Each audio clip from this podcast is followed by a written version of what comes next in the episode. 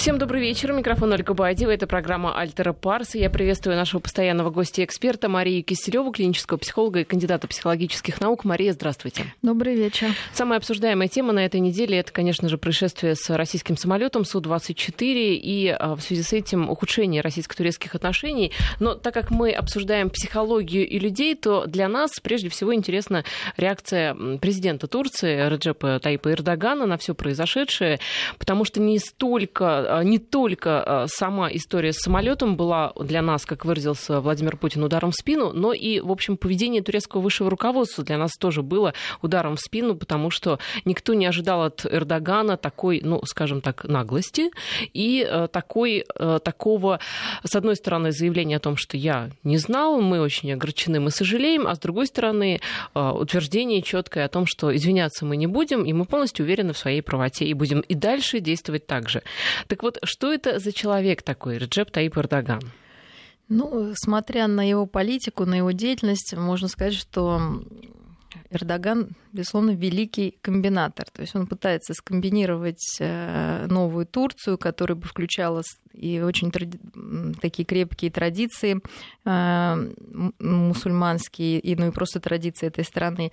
С другой стороны, он хочет вступить в НАТО и стать частью как бы такого более европейского... Ну да, ой, ой, господи, да. Евросоюз, да, извините, Евросоюз. И тут же он хочет вступить в ШОС, и тут же он дружит с Обамой и с Путиным. То есть э, действительно человек, который пытается комбинировать и уложить у себя в голове, разместить себя внутри весь окружающий мир. Но это, конечно, связано и с э, географическим положением Турции, которая находится на границе, скажем, э, востока и запада, назовем так более условно, и с исторических точек зрения, потому что ну, Турция, ну, всегда, ну, было время, когда Турция претендовала на и имела более такую важную роль, да, в истории. Имперское ну, прошлое. имперское, конечно, такое сознание, оно никуда не девается, и поэтому, наверное, ищутся пути, которые, ну, пути, как любые пути были бы хороши для того, чтобы вот эту сферу влияния расширить. И, собственно, даже, видите, мы видим, что если это выгодно, люди не гнушаются и связью с ИГИЛом. То есть, опять же, да, то есть комбинация полная. То есть они и борцы с терроризмом, и поддерживают терроризм, и дружат с Россией, тут же не дружат с Россией. Я думаю, очень сложное такое состояние внутреннее, потому что э, даже, может быть, какая-то знаете, как множественная личность, да, так можно сказать. Но я, я не думаю, что это для него диагноз, да, а скорее такая стратегия множественной личности, которая а, пытается меняться под обстоятельства и приспосабливаться к таким условиям. Вы Я знаете, думаю, мне что кажется, психологически это... это сложно очень. Это требует... такая, мне кажется, типично турецкая история. Это знают все российские туристы, которые хоть раз были в Турции. Эм, то, как ведут себя турки, как обслуживающий персонал, как э, принимающая сторона. Да, они обязательно улыбаются, обязательно тебе показывают, что тебе они безумно рады, а сами могут говорить Ну, что-то есть, что конечно, в этом, знаете, как волк в овечьей шкуре, можно сказать. И почему к России это действительно так э, более применимо, вот такая вот, может быть, скрытая нелюбовь и показная мягкость, ну, потому что, опять же, исторически так сложилось, что даже тот же Крым, так, претензии на него все равно где-то в душе остаются. И э, то, что люди еще не очень умеют признавать ошибки, наверное, тоже такая черта турецкого народа, как с э, геноцидом армян. Мы знаем, что признать эти ошибки или хотя бы просто как-то о них говорить, а, не скомканно как-то рассуждать на эти темы ну, очень сложно. То есть хочется просто забыть, вычеркнуть и сделать вид, что так оно должно было быть, и что сами виноваты. Вот. И здесь мы можем просто для, даже для себя, от, отвлечь, от, отвлекаясь от самого Эрдогана, но и э, применительно к нему, подумать вообще, как мы сами все относимся к ну, проблемным ситуациям, э, как вот случилось с этим, э, с, с нашим самолетом, ну, либо действительно уже каким-то конфликтным ситуациям и проблемам. И по большому счету всех людей можно поделить на три группы больших. Да, это люди, которые в случае вот каких-то проблем винят других, люди, которые винят себя, и люди, которые эту вину отрицают. И в основном ну, кто не совершал ошибки, кто не попадал в а, проблемную ситуацию, людей, наверное, таких нет. И, в принципе... Я думаю, любой даже конфликт на работе подпадает да, под да, эту да, же да. ситуацию. Ну, вот особенно это важно понимать, когда для рабочих каких-то моментов. Вот. Но суть любой ошибки, ну, банальная фраза, что из нее можно извлечь некий опыт, и э, она не будет ошибкой да, в нашем жизненном плане, если мы сможем э, понять, в чем кто действительно был неправ, определить эти доли ответственности, потому что редко бывает, что вот, да, либо кто-то не прав, либо кто-то прав. Да? И, естественно, работая над, э, адекватно над вот своими проблемами. Но вот те, которые винят, в общем, три группы, да, у нас получилось, винят других, отрицают вину и винят себя. И среди них тоже можно делать некоторые подпункты. Я думаю, что в данном случае Эрдоган, с одной стороны, как бы отрицает вину, да, а с другой стороны, как бы опять он двояк, да, но с другой стороны, вроде даже винит других. То есть сначала был винит других, вы сами к нам залетели, потом, да, стал эту вину отрицать и говорить, ну вот... Да мы не знали, в общем, да, что это российский не знали, самолет. Да. То есть такая опять двойная у него какая-то стратегия, что на самом деле очень интересно, что не может человек на одном стуле усидеть, да, то есть обязательно нужно вот как-то балансировать. А, но тем не менее, значит, те, которые винят себя, это могут быть ну, так называемый беспокойный страж. То есть это люди, которые бурно реагируют даже на мелкие ошибки и заранее решают, кто виноват. То есть на их тревога настолько велика, что уже боясь ошибиться, они назначают, можно сказать, виновного, и если действительно ошибка или какая-то проблемная ситуация возникает, они уже знают, на кого ее свалить. А, следующее это чувствительный капитулянт, то есть они начиная деятельность свою уже заранее настроены на неудачу, то есть они люди, боящиеся этих неудач, и поэтому а, занимают некую оборонительную позицию относительно своих, своей деятельности и тоже пытаются найти крайнего, иначе их самооценка ну, слишком сильно падает. А, есть еще... это явно не случай Эрдогана. Да, нет, нет, конечно.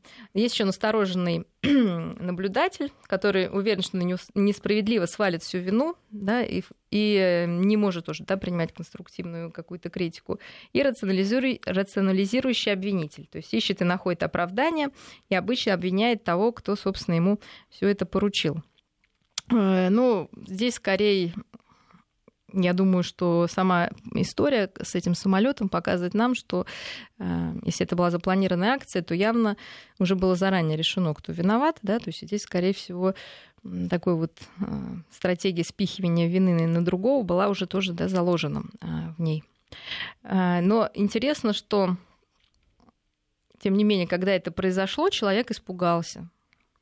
Да, он полетел за поддержкой. А в чем это выражалось? Ну, в, в том, что вместо того, что действительно там самостоятельно выступить, э, ну, да, если ты считаешь, что ты не прав, если ты считаешь, что ты прав, ну, скажи открыто, ну, не знаю, тому же президенту России или своему народу, или еще какой-то общественности о своей позиции. Вместо этого человек э, едет за поддержкой э, в, Европу, ну, в Европу, там как-то пытается получить вот эту, ну, ну, действительно понимание, что его в этой ситуации не бросит, поддержит и будет какая-то защита.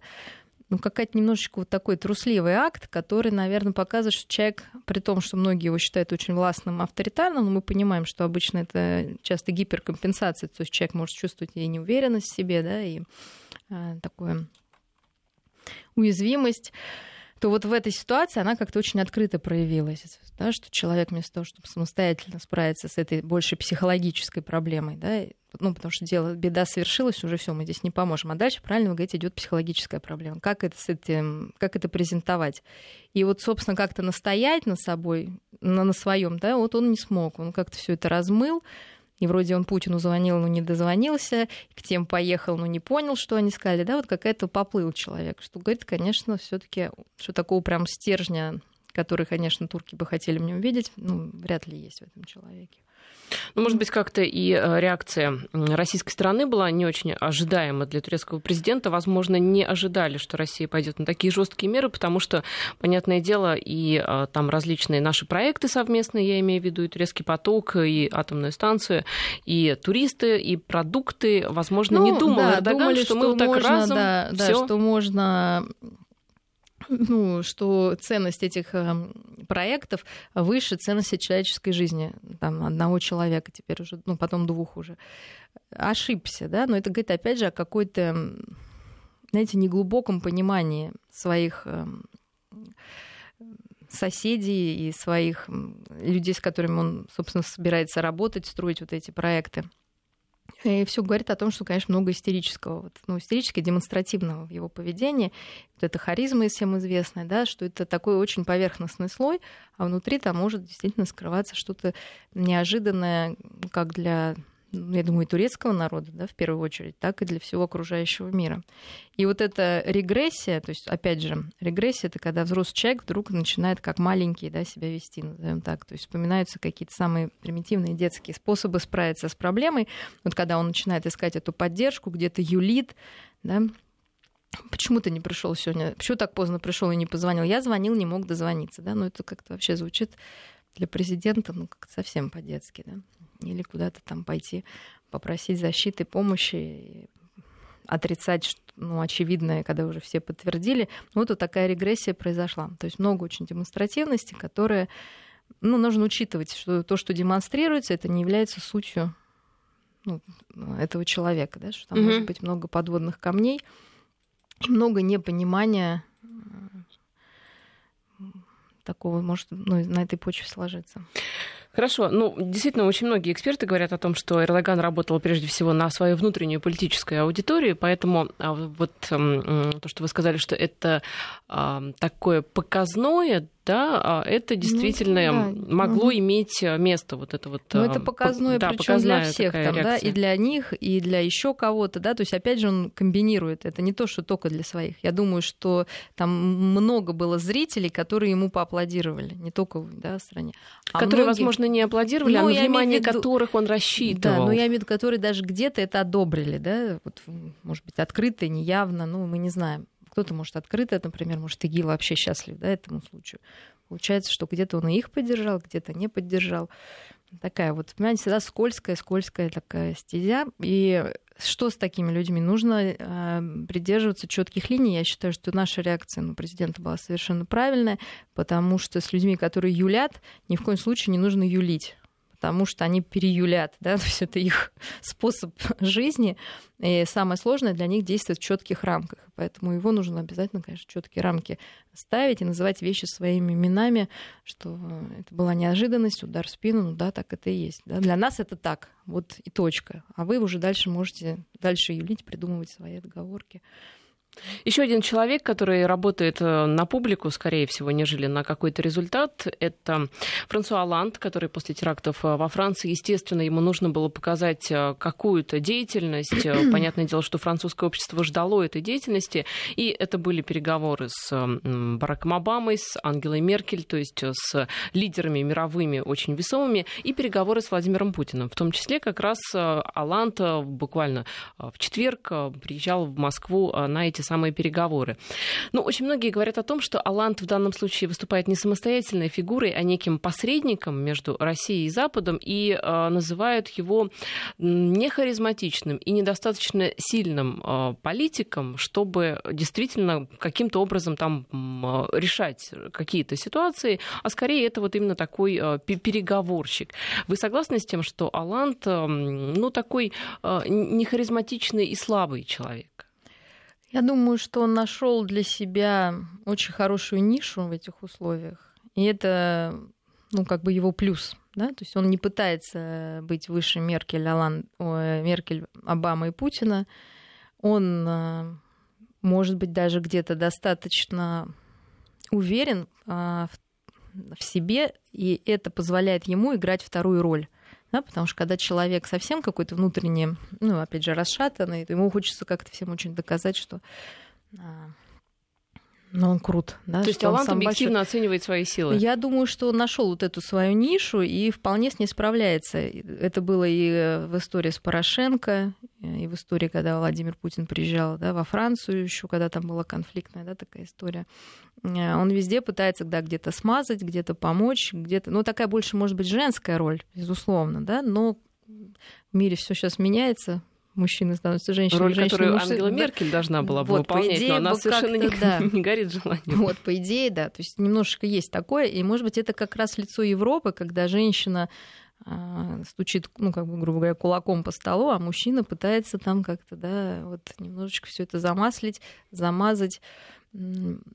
И то, что даже то, что во Франции произошли такие ужасные да, теракты, тоже не может Аланду не напоминать о своей, ну, некой слабости. То есть она может ему как бы, да, такой вот коль, кольнуть его, да, вот эта слабость. Вообще интересную, конечно, мысль вы озвучили про лицо Европы, ведь если так подумать, то кто сейчас лица Европы? Лица да. Европы — это Меркель, Аланд, ну и Кэмерон, я бы все таки тоже назвала угу. его лицом Европы. Если вот представить себе вот эту тройку, это лидеры э, стран, самых сильных стран европейских, э, по сути, отражающие настроение, отражающие народ этих стран, то, в общем, картина получается, ну, не ахти какая, да, вот представляете, за одним столом Меркель, Аланда и Кэмерона. Ну, получается, что на самом деле каждый немножко не гармоничен, да. да? То есть в этой ситуации перес... абсолютно. Самым гармоничным, кстати, выглядит Кэмерон, Кэмерон как да. ни странно. Ну, потому что Но традиции, ведь, э, они да, традиции. Да, они ведь Кэмерон даже с точки зрения, какая бы там ни была его антироссийская жесткая риторика, да. это отдельная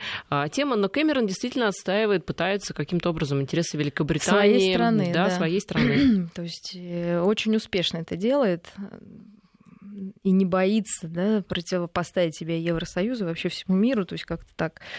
Все-таки вот такая традиционность, которая, наверное, Великобритания все-таки сохраняется, особенно в глубинках, дает вот подпитку, да, такую вот. А Франция, к сожалению, совсем расшатывается. И такое не очень ну, опять же, сильный, мы имеем что в виду сильный? Вы знаете, иногда быть слабым это даже более сильно. Да? То есть надо иметь большую силу, чтобы ну, так, как бы свою слабость демонстрировать. Да? То есть здесь сложно сказать. А вы знаете, ведь это очень ли... спорное понятие. А, а кто такой сильный человек? Вот о том же я говорю. Это же не тот, который вот там, да, все, ну, э, решил. То есть мы здесь должны понять, а делает ли этот человек это искренне, да, вот... Вы сейчас про Кэмерона? Нет, я делаю про, про Ланда, про Ланда угу. да. говорю про Ланда, что если он действительно искренне ну, понял, да, что ну, есть мировые сейчас лидеры, да, признал, пережил, что он не среди них, да, я имею в виду там Меркель, Обама и Путин, э, что его там харизмы, такой внутренней силы не хватит, чтобы ну, стать влиятельным. Ну что такое опять? Может быть, это не сильно настолько влиятельным, чтобы к нему прислушивались, да, вот к его словам там все.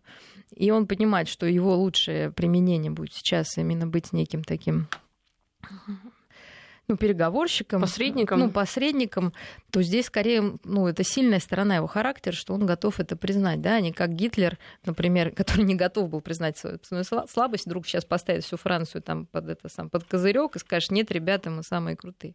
Другой вопрос, что французам, наверное, бы хотелось, ну, конечно, не Гитлера, но такого, да, человека, который бы мог их объединить на чем-то более... Ну, Деголя хотя бы, да, как Деголь, минимум. Да, да. Вот это вопрос, что нам всегда, ну как, так же как родители, какого дети любят больше родителей? Я не говорю там, который их бьет там, да, но родители, которые знают, дети которого знают, что он их защитит, и не даст в обиду, конечно, дети пользуются большим уважением. Но, с другой стороны, если действительно верить фразе, что народ сам выбирает своего правителя и заслуживает того правителя, ну, которого имеет, да. то если даже сравнить Аланда Значит... с Саркози, то Аланд куда там ну, проигрывает значительно. Ну да, более он как бы пытается, да, вот какими-то мягкими такими пассивными методами решать все проблемы.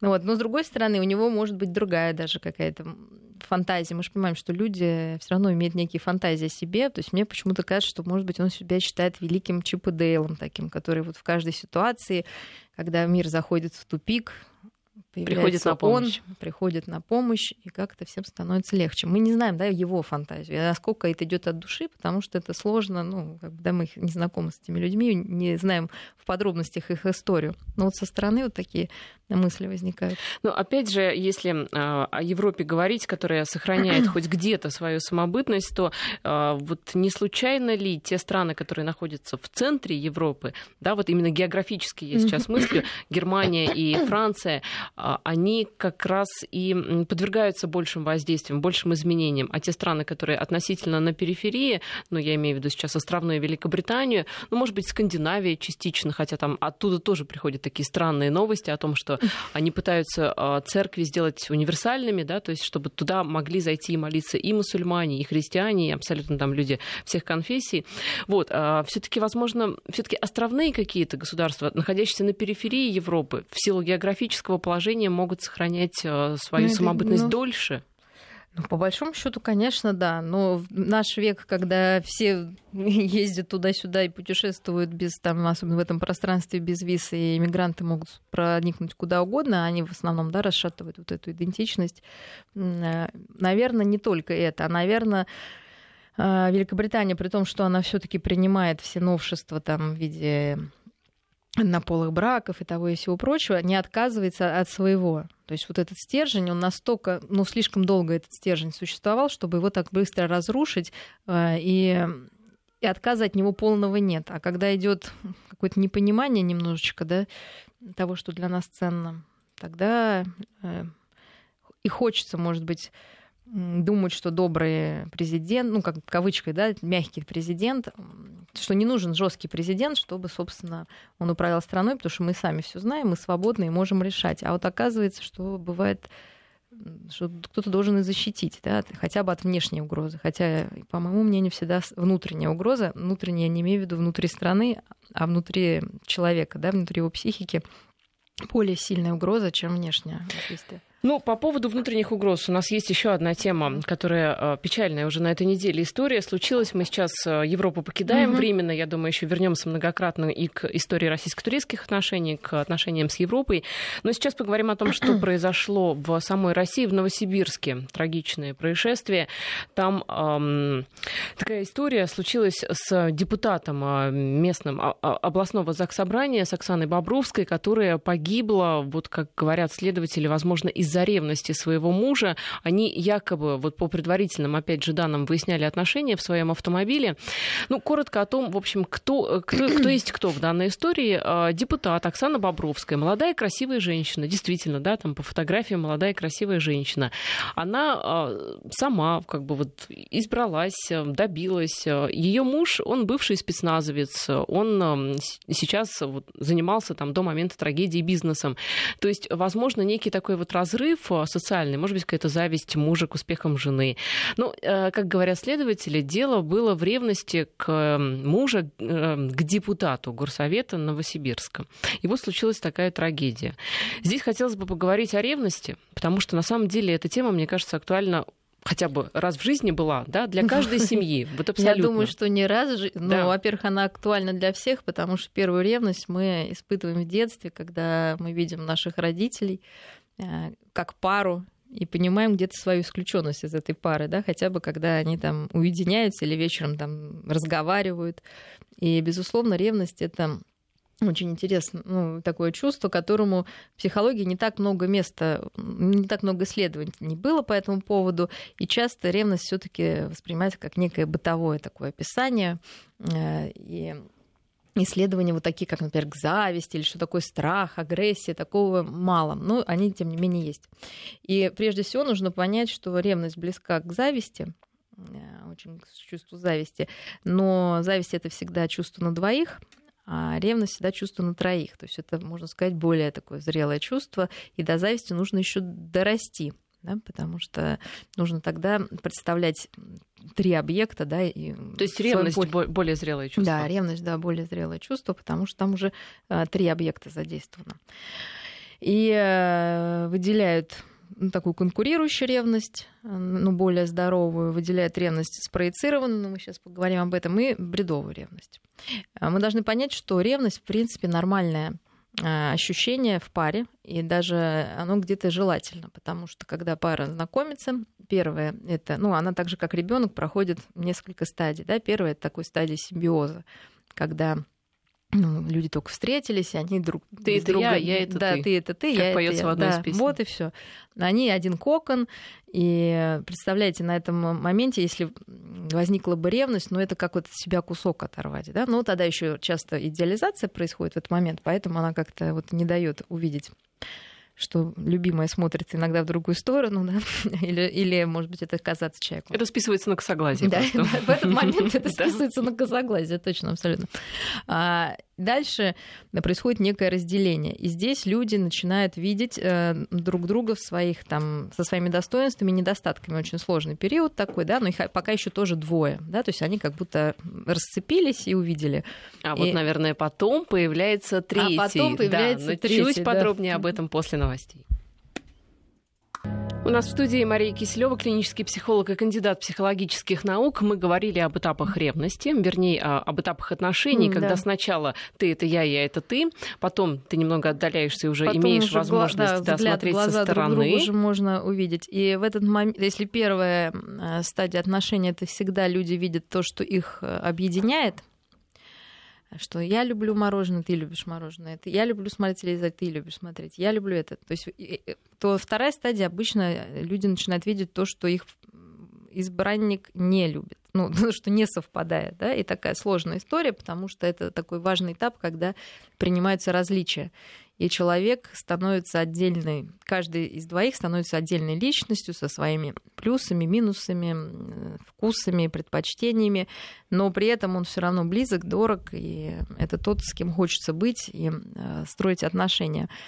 Если этот этап пройден, то следующий этап э, не обяза... это не обязательно, точнее говоря, даже чаще всего в норме это не то, что появляется кто-то третий, в смысле любовник. Это в голове может появляться мысль, что некая фантазия, да, что а если есть кто-то, моего возлюбленного, да, как...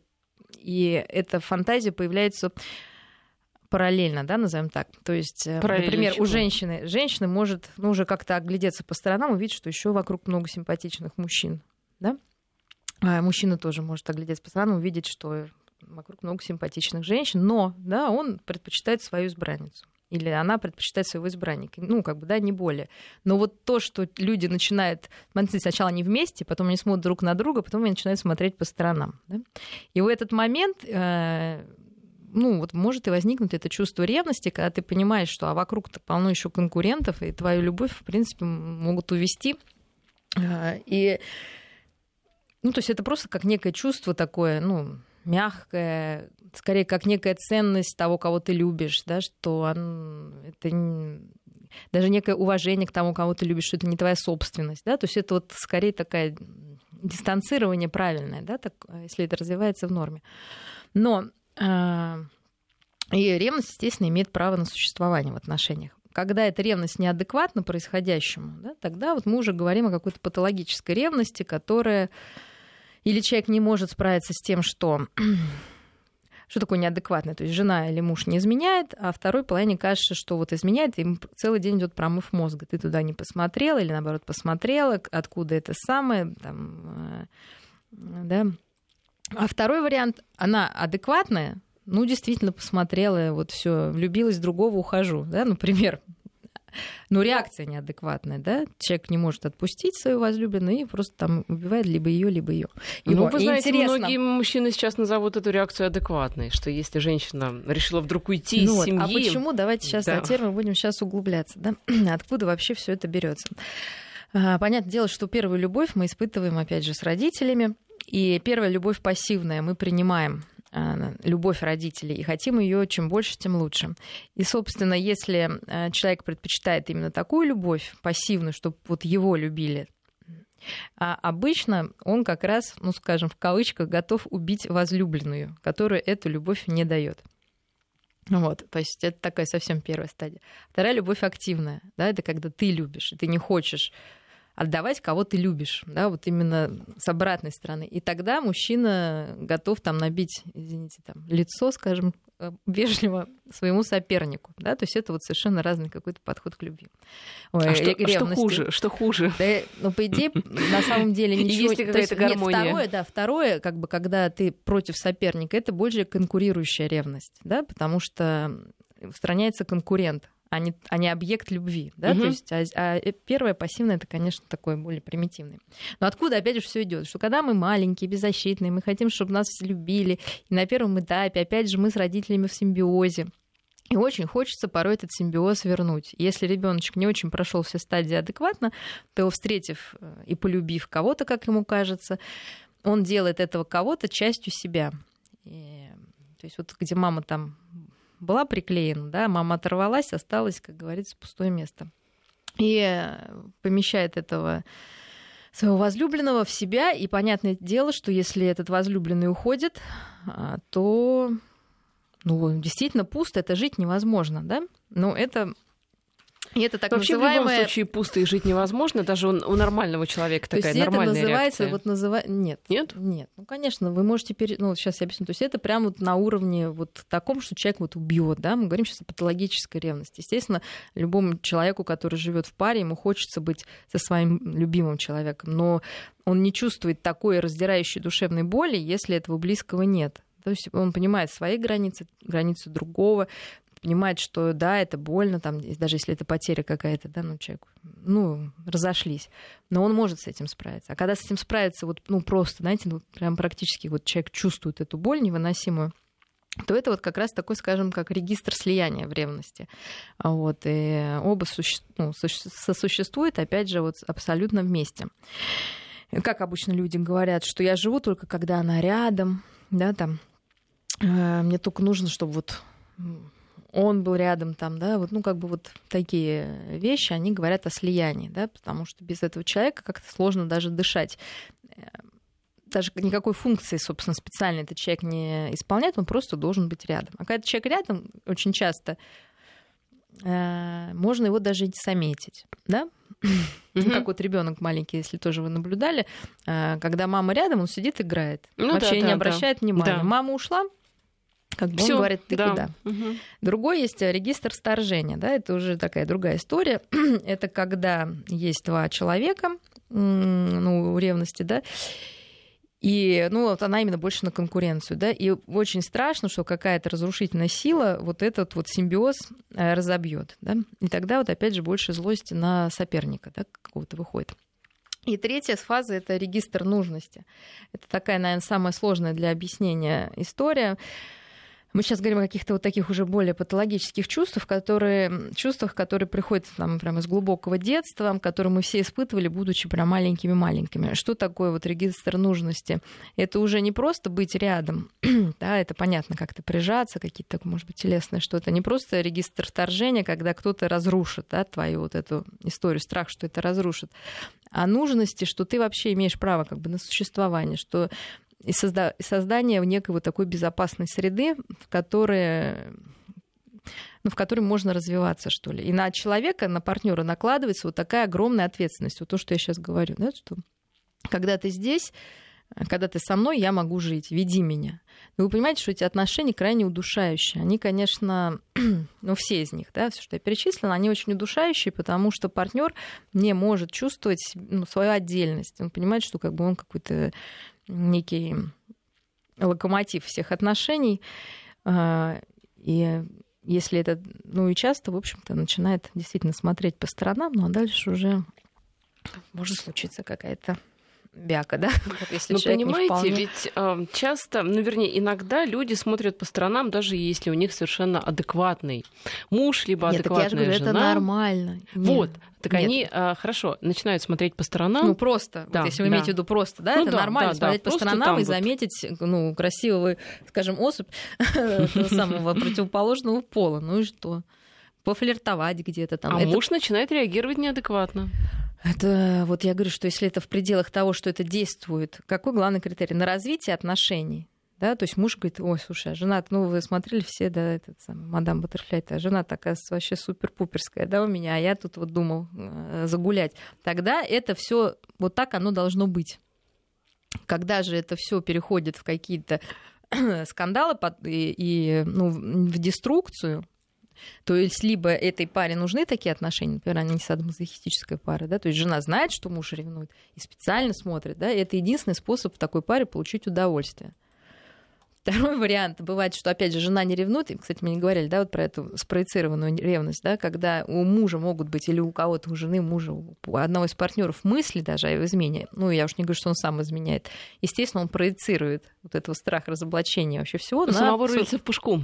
Да, ну, может да. быть, даже на уровне фантазии, да, и он думает, а что, если вот и она так, да? Ну, чтобы от своих вот этих, скажем, греховных мыслей избавиться, он проецирует это на другого человека. Вот Андрей нас спрашивает на смс-портал 5533 в начале вести, не забывайте писать, а если все этапы пройдены, ну, имеется в виду этапы развития отношений, даже этап прощения измены, планируются дети, и в очередной раз появляется еще один ну, видимо, еще один, который, Любовник. да. Ну да, ну либо, ну, да, да, да, либо просто тот, кому имеет смысл ревновать. Что делать в этой ситуации? нужно понять, да, зачем такие отношения нужны, да, то есть действительно, почему эти люди вместе. Ведь э, э, любовники не появляются просто так. Вот, потому что есть такие этапы, которые я описала. Я имею в виду, что вот по сторонам в любом случае все, когда начнут смотреть, это нормально. Значит, как-то люди пара вы, вылупилась из вот этого яйца, да, когда они были вместе, там, или вот потом в одном инкубаторе, а теперь они в мире. И они в мире конкуренции все равно по собственной воле по собственному желанию, здраво уме трезвой памяти выбирает вот этого партнера. Это зрелые отношения. То есть они знают, что там Марья Ивановна вообще намного там симпатичней, а Дуся там просто душечка, да, там. Но он любит там свою, там, я не знаю, кого, Ирочку. Аленку, ну, да? да. Ну, вот, ну вот любит он ее, да, вот такую, какая она есть. И наоборот что там у Шварценеггера мышцы, Брэд Питт красавчик, но вот мой, вот он мой, да, и я не хочу другого. Это зрелые отношения, то есть это выбор человека быть верным. Да, просто это мой выбор. Ну, не хочу я. Да? Вот я люблю своего человека. Это не то, что он замкнут, на люб. Просто вот где-то сознательно любовь же... Ну, сначала это романтика, да, потом это что-то более зрелое, ответственное, ну, такое, да. И вот это хорошо. Но иногда бывает так, но это подразумевает то, что в паре удовлетворяются все потребности сексуальные, близости, там, я не знаю, эмоциональной поддержки, профессиональный рост как-то подкрепляется, да, детки растут, ну, очень много функций, да, тогда как бы вот, собственно, это и происходит. Может, что-то не удовлетворяется, но людей это устраивает, да они нашли друг друга. А если происходит, что каждый раз вроде все нормально, а я нахожу кого-то еще или она находит, ну, значит, что-то, да, либо человек вам хочет сказать, что ей что-то не хватает, вот позлить, там я говорю, да, какие-то садомазы, тенденции такие, а, либо ей какой-то аспект не хватает. Не, ну, да, боится близости, потому что если два человека вместе, да, то есть все равно эта близость очень, ну, не все готовы к ней, да, вот разделять все, а когда все это в разных коробочках, легче переносить. Да, у нас сейчас короткие новости, и затем вернемся в студию. Я напоминаю, что в студии у нас клинический психолог и кандидат психологических наук Мария Киселева. Мы говорили о ревности Марии, ну а все-таки неужели нет тех, которые, у которых измены в крови, ну, грубо говоря, бабники в народе их называют? Ну вот изменяют ради измены. Неужели ну, нет что, вот такого измены, психотипа? Конечно, ищут, или, они или ищут, это такие понимаете? тонкие натуры, что их да постоянно что-то не устраивает? Да нет, ну, конечно, в общем, э, конечно, есть люди, которые не могут остановиться на одном партнере, потому что следующую стадию они перейти не могут. Да? То есть им нужен постоянно... То есть эм, я не знаю, как сейчас получше сформулировать, чтобы по-человечески это звучало, что вот это чувство одиночества и желание близости, оно очень сильное. Но умение э, жить э, в близких отношениях с человеком и не чувствовать себя одиноким, как-то обмениваться, да, вот этой, скажем, эмоциональной энергией, ну, навыка этого нет у людей. И поэтому все, что им остается, это довольствоваться вот этими частыми контактами, как некой иллюзией того, что они не одиноки. То есть это самое вот банальное, ну, то есть оно так просто и есть.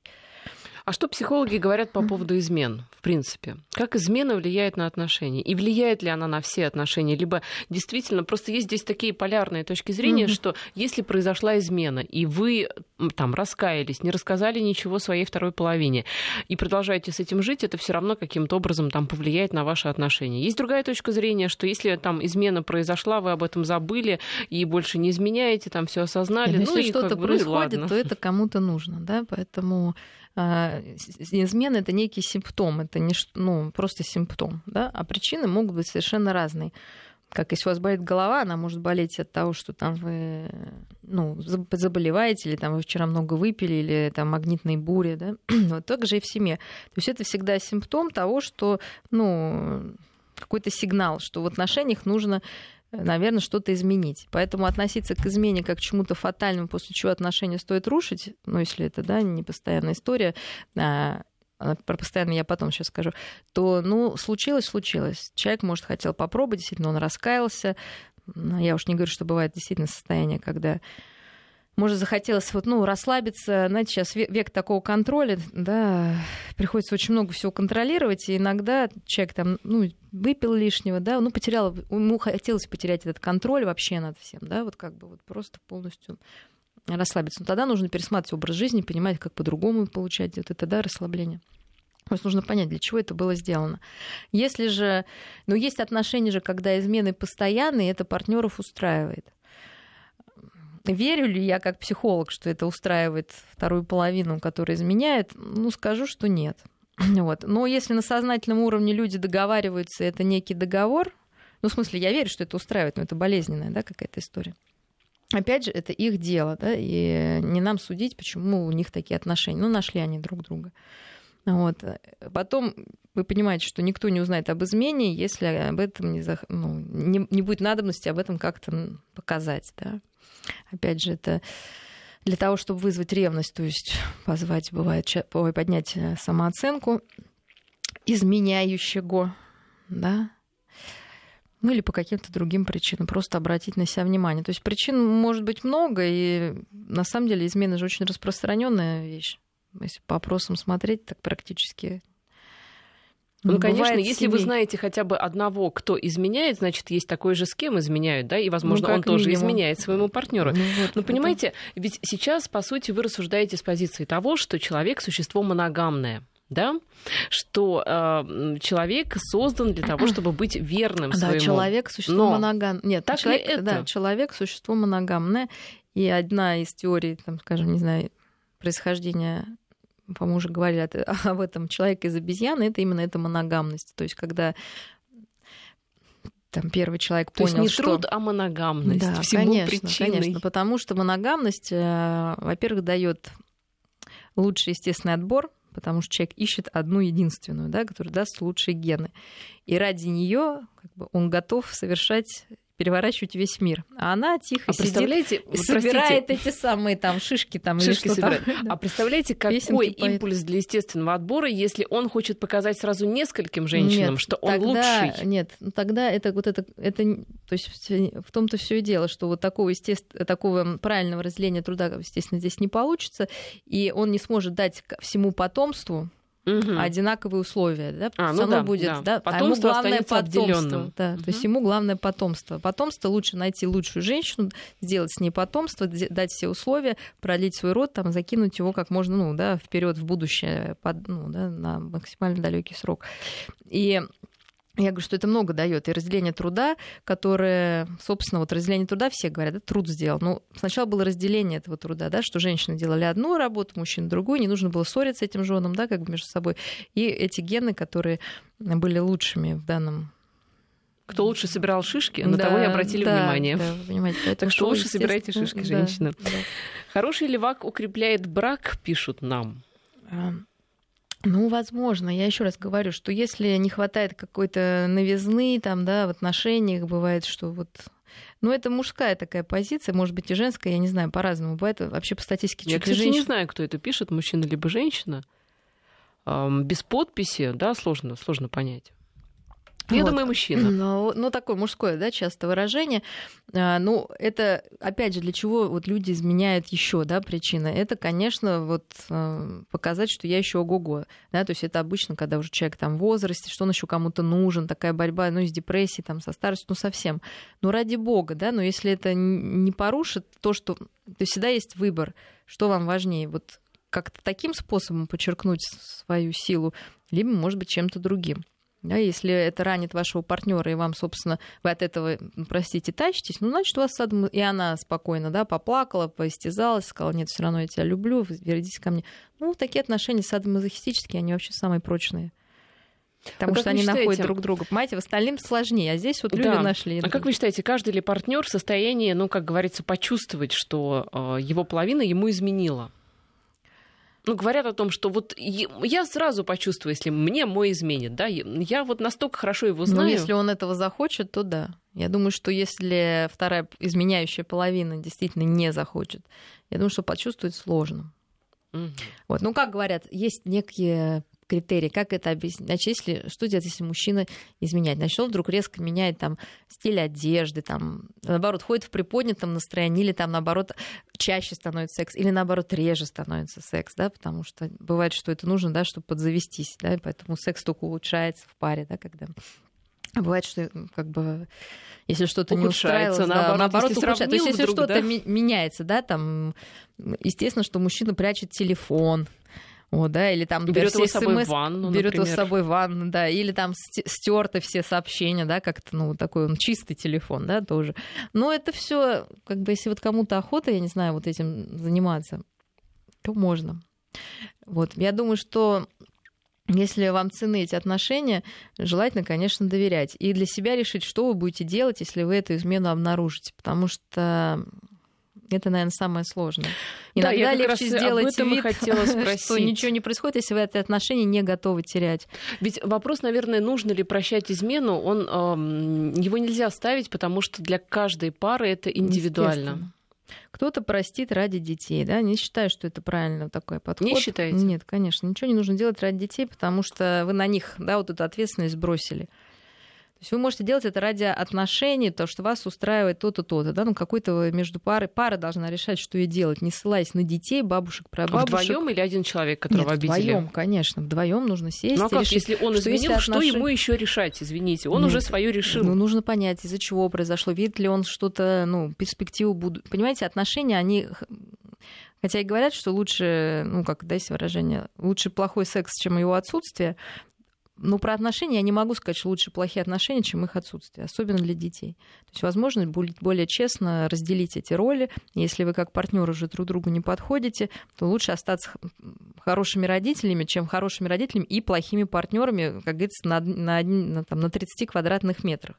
То есть все равно мама будет грустная, она будет а, ну, понятно, как-то униженно себя чувствовать, переживать, депрессия будет.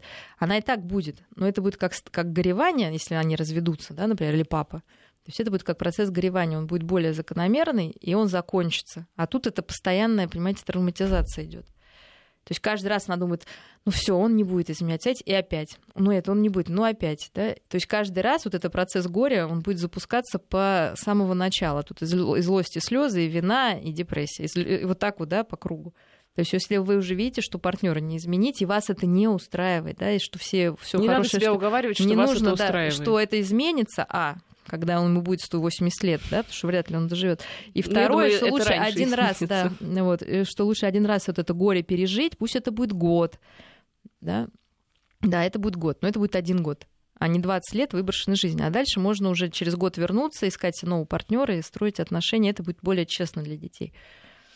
Ну что ж, спасибо вам за разговор. Я напоминаю, в общем, достаточно, мне кажется, позитивной ноте мы да. прощаемся, на той ноте, что нужно принимать решения, которые будут э, хороши именно для вас. Да? Да. Главное не делать там ради детей чего-то, и главное сделать решение, да, да. которое потом вам не принесет никакой боли. Мария Кислева, клинический психолог mm. и кандидат психологических наук. Спасибо за разговор. Спасибо, до свидания.